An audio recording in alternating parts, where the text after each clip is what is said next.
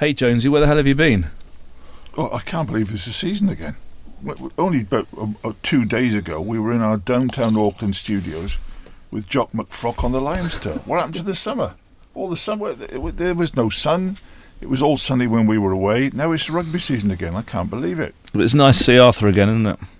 Well, Arthur, yeah. Well, Arthur had a magnificent innings on the cricket field yesterday. We're going to talk about that later. Okay, but it just goes to show. It's still the summer in my head, really. Well, you're not ready to go yet? No, I'm not ready to go at all. Oh. Do you know the law changes? I knew the old ones. Okay, well... But no, I do know the law changes, yeah. Very good. Yeah. And Adam's here as well. Adam, what have you been doing this summer? Well, I was working very hard in Argentina, in mostly the sun, where I think Eddie Jones got what he wanted out of that tour. You went on holiday with Eddie, did you? I went on holiday with Eddie, yeah. We even had a beer together. Hello and welcome back to The Ruck. We are back. This is Series 2. At the time we've been away, the New Zealand Black Ferns won a brilliant Women's World Cup. Johnny May jumped ship from Gloucester. South African teams joined what was the Pro 12. The Pro 12 doesn't exist anymore. And most topically, Alex Lowe literally hit the RFU for 6. So this is an emotional band is back together type of podcast.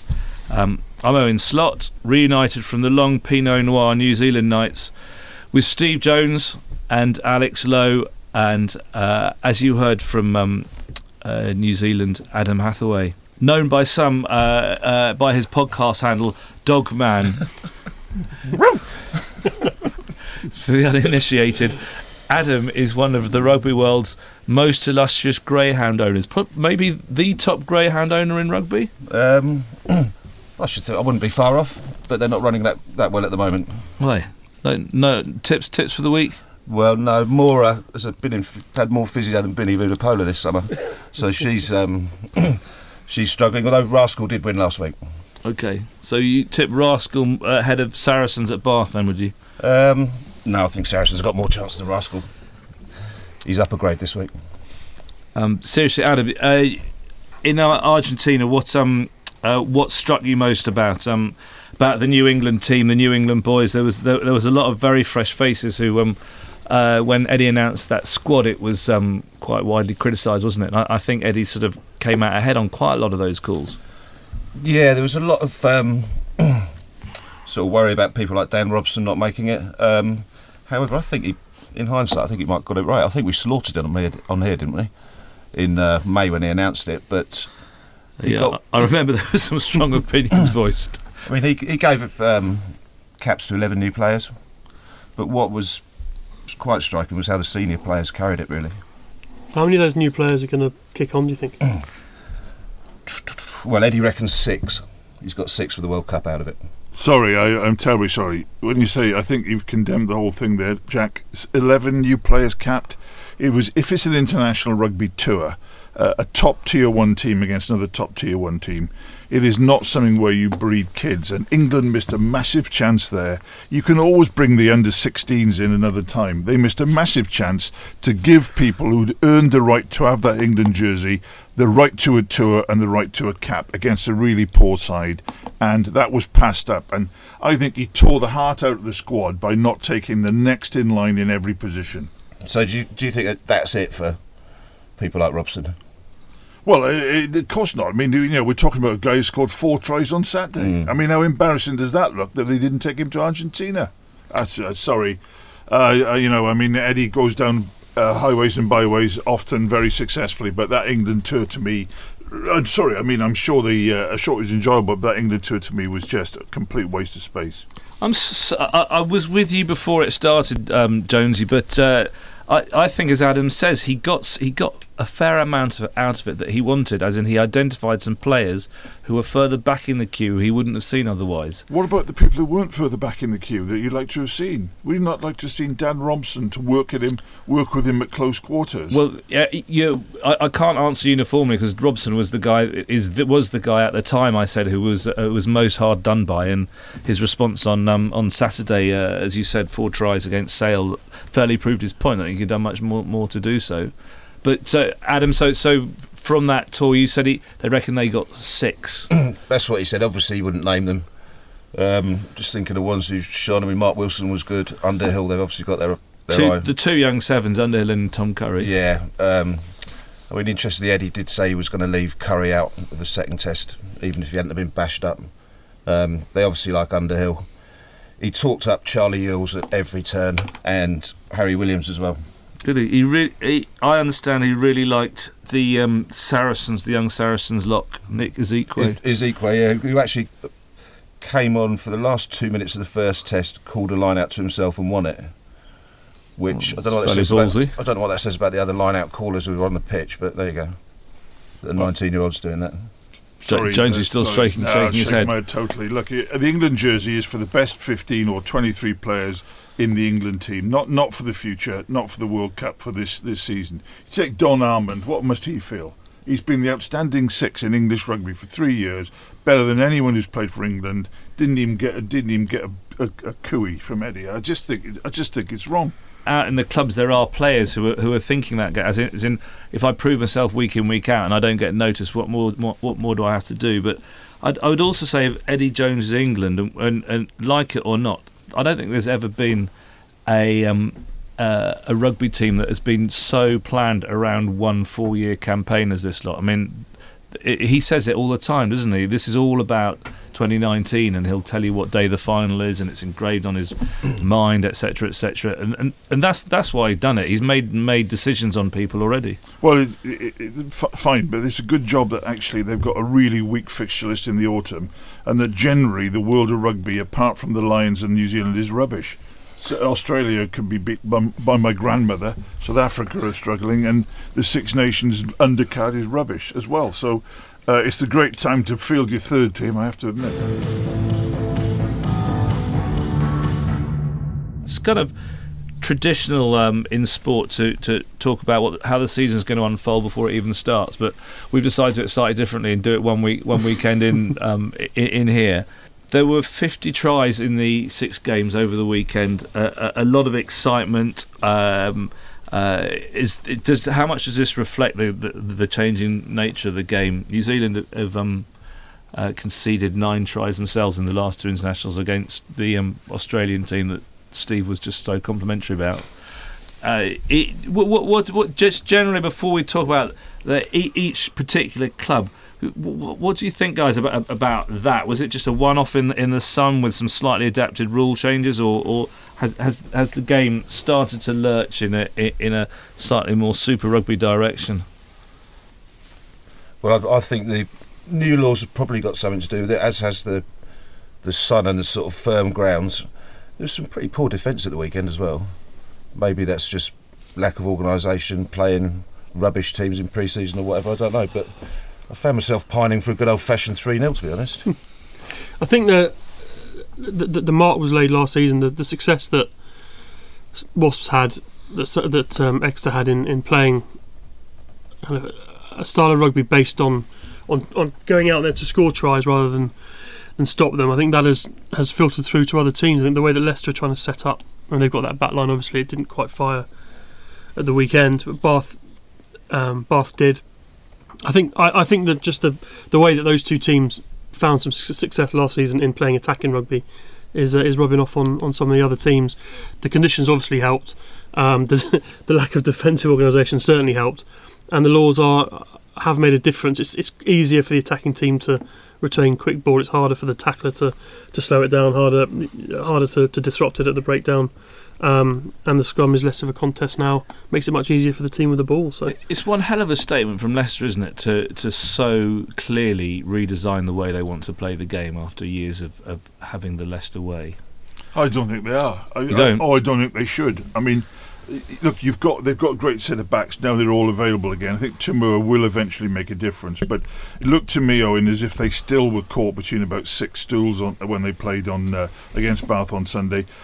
This thing about the way to play. First of all, I enjoyed the weekend's rugby very much. Very, very worried about it though, because at some stage you've got to go take the ball into a driving maul. You've got to have a good scrummage. If you don't need either of those anymore, then you're really on the verge of Super Rugby basketball, and too much of it was like that. And Wasps, you know, fair enough, if Wasps are going to score 8 tries and concede 6 every week, it's going to be very exciting. But in the end, they're not going to win anything. Some of the defending was rank. It was awful. And I just slightly... Let's see how it goes when it starts pouring with rain. But I was really happy with the spectacle, not so happy... As like Adam said, not so happy deep inside about what was happening with the game on Saturday, and Sunday and Friday. I think as the season goes on, that you know conditions will change. The driving malls and that element of the game will have to come in, and teams will have to rely on that. What I'm really interested in is, as you just mentioned there, teams with strong scrums. Well, you almost don't need one anymore because you can feed the ball straight into your hooker, and then your number 8 can pick it up from the feet to the second row. It's not far off a rugby league style restart rather than it's basically not a competition for the ball. Absolutely, Arthur. Totally agree. And everything they do to try and make it more of a contest, it becomes less of a contest. Yeah. Totally agree. And you know, you might as well have a joke rugby league scrum where people just bend their heads and then they all wander off. You and I could have scrummaged. Oh, sorry, you could have scrummaged. Well, you could have scrummaged on the weekend in any of those scrums. Yeah. Does that mean that tight head props will no longer be the big dog earners in the squad? Oh, almost certainly. Yeah.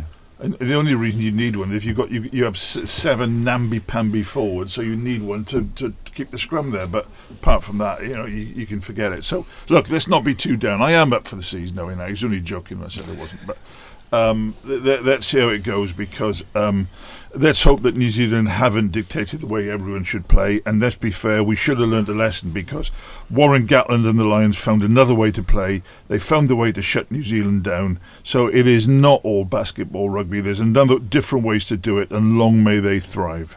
Just the thing that confused me, or I think they might have got wrong slightly on the scrum laws, and tell me if I've misinterpreted this, Alex, because that's obviously your speciality. In previous seasons, the sides with a really good scrum would hold the ball in there and effectively take the legs and the energy out of the opposition with a long scrum. And my understanding is that they're discouraging that now because they want you to play the ball quicker. Yeah, that's right. So the hooker... Well, actually, any member of the front row, but realistically, the hooker now has to hook the ball. Yeah, they can all hook it. So they can't. What you can't now do is feed the ball into the tunnel, and drive the opposition back over it, and either scrum for a penalty or drive them back so that the ball then is at your number 8's feet, and you can play off that. You now have to hook the ball back, and there were times over the weekend where the ball's hooked back was at the feet of the second row, and you could hear the referee instructing the number 8 to use it. So does their number 8 actually? I mean, I know the number 8 can now use it, which in times when your scrum's going slightly backwards, you think, well, that's a good form of escape. Faletau had to do that a bit in the Lions, didn't he? Yeah, they don't have to, but there's obviously an encouragement to if the ball is a bit stuck, or if you're not clearly driving forward. I think the referees are encouraging the number 8s to dig in there and get it out and get the game moving, which, as we were just saying, it basically discourages... You can no longer just leave the ball in the tunnel and drive over. So therefore you don't need necessarily a dominant forward pack. And you can't... Unless the ball's at the number 8's feet and you're driving forward, well, then it seems like the referee wants to play. Yet again, Owen, it's the law of unintended consequences. Whenever rugby passes a law, it always has the opposite effect. Now, Alex is quite right. What they didn't want is the ball just stuck there between the two front rows and no one playing it. And the ball, it was like a joke. The ball was in there for ages. But you can still legally get the ball to the back of the scrum and drive it. And the referees are now hurrying people along saying, play the ball, play the ball. You don't have to if it's at the number 8's feet. Then it can be there for 2 hours if you want it to be. There's no law against it whatsoever. But maybe it's because I'm played in that position, but there were times last season when you had 2 really good packs. The ball was sitting in the tunnel, and I found that 20 seconds... thrilling, like compelling. I completely agree. I'm glad you said that. The tension of what is how is this going? Who's going? One of them's going to go, aren't they? Yeah, exactly. I love that, and you waste so much time on scrum resets, etc. But actually, that 20 seconds can be some of the most thrilling because you just don't know what's going to happen. Yep.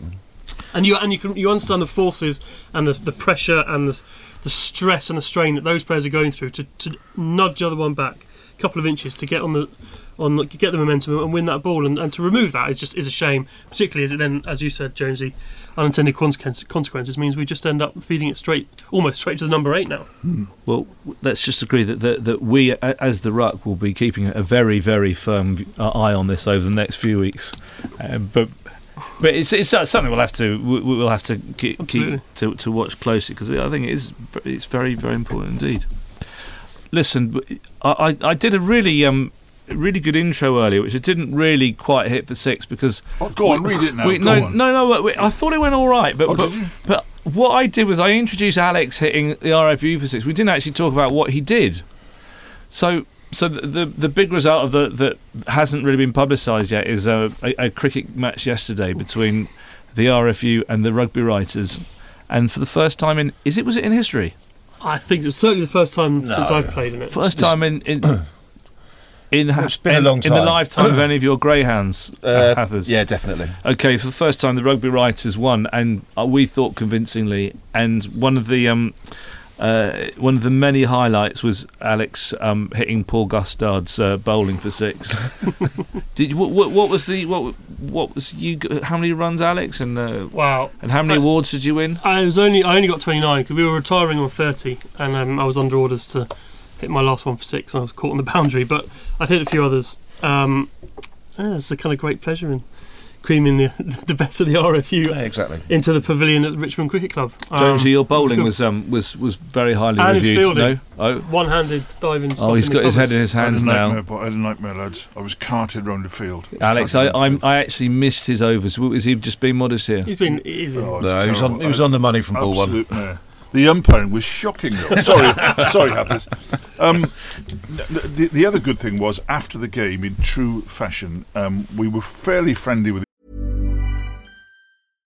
How would you like to look 5 years younger? In a clinical study, people that had volume added with Juvederm Voluma XC in the cheeks perceived themselves as looking 5 years younger at 6 months after treatment. Look younger, feel like you. Add volume for lift and contour in the cheeks with Juvederm Voluma XC. Reverse signs of aging by adding volume to smooth laugh lines with Juvederm Volure XC. For important safety information and to find a licensed specialist, visit Juvederm.com. That's Juvederm.com. Not for people with severe allergic reactions, allergies to lidocaine, or the proteins used in Juvederm. Common side effects include injection site redness, swelling, pain, tenderness, firmness, lumps, bumps, bruising, discoloration, or itching. There's a risk of unintentional injection into a blood vessel, which can cause vision abnormalities, blindness, stroke, temporary scabs, or scarring. Talk to a licensed specialist to find out if it's right for you. Planning for your next trip? Elevate your travel style with Quince. Quince has all the jet-setting essentials you'll want for your next getaway, like European linen, premium luggage options, buttery soft Italian leather bags, and so much more. And is all priced at 50 to 80% less than similar brands. Plus, Quince only works with factories that use safe and ethical manufacturing practices.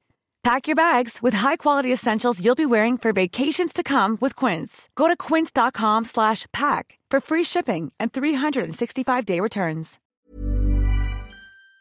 The RFU during the game, but after the game, in the post-match period, none of us spoke to any of the opposition, and none of the opposition spoke to us. So I think that we kept the honours were even off the field. If I'm sounding a bit croaky today, my reward for my innings was to down a pint, which was spiked with chili vodka. So I got there's a video. I got halfway down it, and suddenly my face nearly exploded. Right. So that's why I'm here with coffee, Coke, and everything else to keep me going. Sweat running down your brow. Okay, part 2 of The Ruck. We're going to talk about the new season, who we think is going to win, who's going to struggle, who's going to improve, who's brought in the best new players, how is George Ford going to transform that Leicester back line, etc., etc. We're going to go from the top. Alex is going to take us through his predictions. Interesting, I think we discussed this just now, and as we do, we all sort of had our rough predictions, and some went in the papers before the season actually started. One weekend in, you're kind of totally befuddled in some parts of the league with certain teams making a real impression and others not. Alex, go from the top and see if you really surprise us. Do we go one by one, or shall I? Let's just start with. Saracens to finish top and win the title at Twickenham. It's a fairly obvious prediction, but it's the season over. Is anyone going to disagree? No, they had 6 or 7 players out. Yeah. They came as if they were already at sort of spring intensity, whereas Northampton tried to ease their way into the season. I thought Sarries were marvellous. I thought Barrington and Cock up front were sensational, and whatever double sensational is, Shelf Brits was that. Yeah, I've been to Saracens a couple of times in pre-season, and they are still absolutely spewing about losing the Premiership last year. That match in against Exeter, which they lost in the last minute, and there seems to be a real determination to put it right and probably win Europe as well. We said last season, I don't think they would fear being away in a semi-final, but as you say, they don't. It's a statement. Yeah, exactly. You know, they want to dominate the season. They want to be the driving force. Do you think that the way they'll do it differently this year is to ensure that they don't struggle for first and second, pick up more bonus points?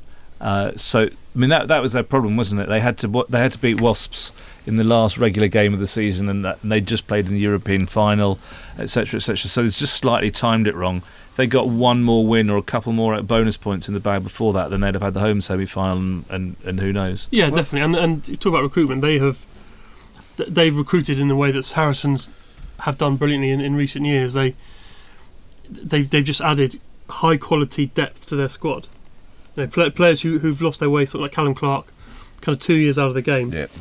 He's a quality addition, and so they've got a greater depth. They'll lose players to internationals, but they've got a greater depth to get those bonus points and get those wins, Slotty, that you talked about, to secure that top two finish. And I'm sure they'll finish top. That's what cost them last year. Is during the when their big guns were away with England, they had poor results against Worcester and Gloucester, and that's what counted against them. But I think they've, as Arthur says, they've recruited the sort of second tier of players very well this summer, so that when the big guns are away, they can probably cope with it a bit better. Alex, have you got them too? Well, I think that's interesting. I've got my top five is the same as before the first round. Go on then, run through that then. Well, I went for Saracens, Wasps, Leicester, Exeter, Bath. The way Bath played, it makes me wonder whether they might finish higher than fifth, as I had them. I think they certainly mounted a real strong case to get in the top four, but I had Wasps, Leicester, Exeter, Bath. I think Leicester, who finished fourth last year, will certainly improve on that, despite what we saw on the weekend. Wasps, as Jonesy said, they score tries, they do concede them, but I think they will kick on a bit as well. So yeah, that's the top five. The order, I think, I'd be open to debate, but I think I can't see anyone else getting in the top five. I read on a paper on Monday morning criticism of Bath said they were. I can't remember the paper now, but criticism of Bath or the journalist. We all know where this is going. Oh, Carry on, Steve. I read in the Times they were really lucky, fortuitous, and good old Leicester most grossly hard done by, etc. I thought Bath were full value actually.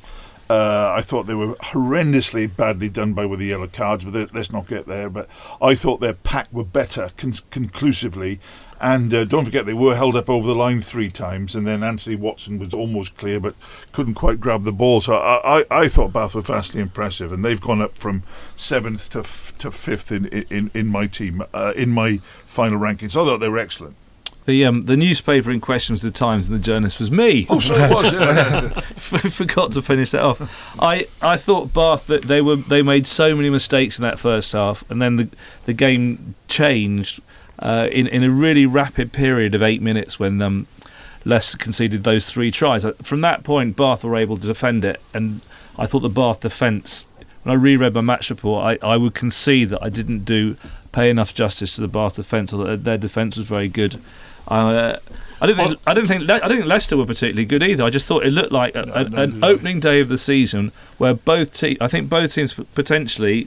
I've actually got Leicester still in fifth, but I could so easily be wrong on that. I think both teams could do really, really well. Either team could actually win it. It was the first game of the season when they were making a lot of errors. I think for me, you can divide the league into 3 chunks. So in one sense, it's not that competitive, because I can't see any other clubs breaking into that top five. But I think the jostling for position in that top 5 could be really interesting. I think the middle chunk of teams is the same. You could have from 6th down to 10th. I've got, at the moment, I noted down Gloucester, Northampton, Newcastle, Harlequins, Sale. But then as I read it, I think, well, that's a bit harsh on Sale because I think they'll improve. I think they've recruited really well. Newcastle, they played Worcester, who I think are in all sorts of difficulties, but I could certainly see them finishing higher, 6th or 7th, definitely. Northampton, if they carry on playing the way they did at Twickenham, they'll be struggling all year. So I think there's that middle chunk is a really hard one to predict, because it will be, if Gloucester can carry on playing the way they played in that opening game, the quality wasn't the greatest. It felt like an opening round of the season, and yet the drama and the spirit and the grit and the fight that Gloucester showed, that kind of tough underbelly which they haven't had before, would suggest that they're really on the right. I tell you what, I need to see more, because Gloucester, I just do not see Gloucester winning away at Saracens, Leicester, Exeter, Wasps, Bath, Sale, Newcastle. I think it was a great win, but I would take a lot of persuading it's going to be more than one off. Having said that, I think Sale have recruited well, and I'd really like to see them do well. And I think that when that Diamond gets them together, I think they're a good contender. So I've got Sale finishing above Gloucester. It's Jonesy, who have you got in sixth then? Sale. I've got Sale, and I've got Newcastle up there as well. I've got Gloucester and Quins beneath them. And Northampton? Between Sale and Newcastle, actually. Right. I got Northampton, but 6th, something like that. They cannot be ever as bad again, surely, as they were on Saturday. Jack? Well, I've got... I think the battle for 6th and the final European spot might even be more interesting than what's going on at the top if Sarries keep going like they are. I've actually got Newcastle at 6th. I think they've recruited well. And they don't lose players. They don't lose players. Mark Wilson was probably the nicest bloke on tour in Argentina. What a great tourist he was. I think they'll have a real crack this year. They've got Toby Flood back. They've got Mayor Mouzin, the French centre. So I think they can have a go. I think it'd be great for the Premiership if Gloucester could actually grasp the Netherlands and become a force. But yeah. I think it might be even better for the league if Newcastle and Sale were to be up there finishing 6th and 7th and challenging, because they're two teams that have a huge catchment area for the game if they can build a force. And I think Newcastle are starting to do that. I think that's one of the things that really attracted Toby Flood to go back there. Yeah. He had offers to go elsewhere. He could have stayed 2 more years in Toulouse. But he could see, it wasn't a nostalgic move. He could see what Dean Richards is building there. I think he'll be a big player for them. I think it'd be great for the league if there was a foothold, a real big foothold in the north, Newcastle and Sale. Do you know what? I agree with you about Sale, but if you got extra points for providing players for other clubs, Sale and Newcastle will be topping all the time. And the key to them is maybe not so much winning it, but keeping their players. And I totally agree. Geographical spread is lovely. I got the massive admiration for Newcastle and Sale because they've got none of the advantages of some of these other teams. And it's relatively easy being Gloucester, Exeter, and Leicester, if you know what I mean. But it's difficult being Sale and Newcastle. I'd love to see them up there, really would. But also, at a time when we're talking about the Pro 12, Pro 14, bringing in South Africans and Super Rugby falling to bits. Let's be fair, we're very, very lucky to be covering this league, because I still think anyone at the bottom could beat anyone at the top when playing at home. It is incredibly competitive and fair play. We are so lucky to be covering the Aviva Premiership. We really are. I think on the transfer. The sort of development of a transfer system is a whole other subject, but one of the things that the Sale are doing to guard against losing players is giving them 5-year contracts. Now, they're not, I believe they're sort of 3 years with an extra year, because if you're Tom Curry and you sign a 5-year deal, you want to make sure that in 5 years' time, when you've earned 30 caps for England, you're being paid the market rate. So there are the kind of, it's a staggered contract, but the point is that if a big spending Bristol want to come in and get Tom Curry, they're going to have to spend a lot of money to get him out of Sale, and that's one of the ways that they're now trying to build their club, based around a really exciting group of young players. But it's also a pledge to those players it's going to be worth you staying, because there's a promise of what's yet to come. Yeah, and it's a pledge to the fans that this is what you're going to buy into. If you come and buy a season ticket for the next 5 years, you will see Sam James, Tom Curry, Ben Curry, they're going to be here. I sort of think with Sale, because they obviously are kind of relaunching with their new owner, Simon Orange, maybe they're one season away from getting there. Two more decent additions. I mean, they'll have more time to recruit for next season. So I think next season they might be really good. But they certainly can compete. I wouldn't be. I agree with you. They won't get into top five. They could certainly get six. But one team we haven't really mentioned is a team that had two Lions props, a lot of international players, haven't really hit the straps for 4 or 5 seasons. Is Quins? Does anyone see Quins sort of getting out of their sort of seasonal underperformance? No. I mean, if you look at the list of the people they've brought in. With the greatest respect to them, none of them really jump out and hit you between the eyes. So I can see Queen's really struggling. I've got them down at 10th. 10th? Yeah. I'll enjoy that. Anyone disagree? I wouldn't disagree with that, no. I'm going to disagree with that because I have to go there the next few weeks. But I don't think they're going to be contenders. I really don't. I think that the sort of Danny Kerr, Nick Easter access they've now lost. Very important to them, and one or two of the signings have not worked out. Obviously you've got a new fly half to come in, 2 new fly halves to come in. I think we can read too much into the London Irish. I mean, God bless London Irish, it was brilliant. I think we can read too much into that game, but I don't see Quins. I think Quins will be flat out to get anywhere near Europe, leave alone the top 4. Yeah, do you think that Quins? I'm sure you're going to disagree with this, Josie, but are Quins slightly where Northampton were, a good team that where the management is not quite clicking anymore? I think that's what my view of Quins is. The management isn't quite wrong. The top of the coaching. It's hard to say. I mean, the thing is, one thing, Conor O'Shea was an absolutely messianic figure there, and there's no criticism of the others to say that they miss him, and I think they do for the focus and all that. John Kingston is obviously an excellent coach, but different sort of figure. Sometimes you need a ranter and a raver, stuck in there and looking in the eye and challenging you and challenging the media and the fans and everything and staring mad-eyed at the camera on television. I think you need that in some clubs. That's why Bath have Tabai Matson to counteract Todd Blackadder. And that's why Richard Cockrell will always be a decent, apart from his coaching. You need a big figure, and I think somewhere the ranter and the raver's gone from Quins. Okay, we'll look at the bottom. What's your view of the bottom of the Premiership, Alex? Well, before round one, I had Worcester bottom, London Irish to survive, and I haven't changed my mind. You wouldn't change your mind after the first weekend, would you? Not. I just think Worcester they've got the club's up for sale. They're certainly desperate for investment at the very least. Their big player Ben Te'o has been injured. I'm not sure how interested he is in Worcester. If I'm honest, he came over to play for England. There's a lot of talk of Ben Te'o moving, isn't there? Almost every week. Bath are dead keen. Hugard's a massive player for them, but he doesn't arrive till halfway through the season. I think the club's in a real difficult position. And London Irish, on the other hand, have come up with some momentum, which doesn't earn you anything in the Premiership. But I thought they started really well, and they have a host of very experienced internationals to blend into that team. Some stardust out wide. They've reinforced their pack, which is a must in the Premiership. And I just feel that they will have a stronger squad than Worcester by the time all their new arrivals blend into that team. Start of the season, I had London Irish to go down and Worcester to survive, and I think I got that epically wrong. I in my newspaper on last Friday, I think I definitely had London Irish to go down and Worcester to survive. I got that wrong as well. And also on the Te'o thing, we were at Worcester at the end of last season where they had quite a good game, and the Worcester fans were muttering that it was about time that he turned it in for them.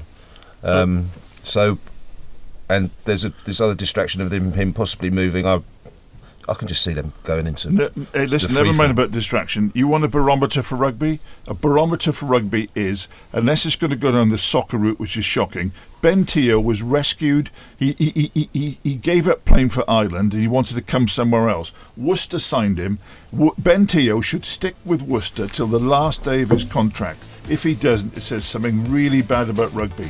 We're going down the route of Kyle Walker and all those guys. Not that I'm bitter about him, Judas. Ben Te'o, there's people like Sonny Bill Williams. Oh, Sauce, I'm off for another contract now. Oh, I might go back to league. My agent, I might go to American football. I might go to badminton. Ben Te'o should stay at Worcester, earn his money and play like an international player. Bath should leave him there, and when his contract ends, then he can go somewhere else. OK, thanks, boys. We're going to have to wrap it up there. Join us on The Ruck. You can get us on iTunes. You can join the conversation with your opinions. Look forward to seeing you again. Even on a budget, quality is non-negotiable. That's why Quince is the place to score high-end essentials at 50 to 80% less than similar brands. Get your hands on buttery soft cashmere sweaters from just $60, Italian leather jackets, and so much more. And the best part about Quince, they exclusively partner with factories committed to safe, ethical, and responsible manufacturing. Elevate your style without the elevated price tag with Quince. Go to quince.com/upgrade for free shipping and 365-day returns.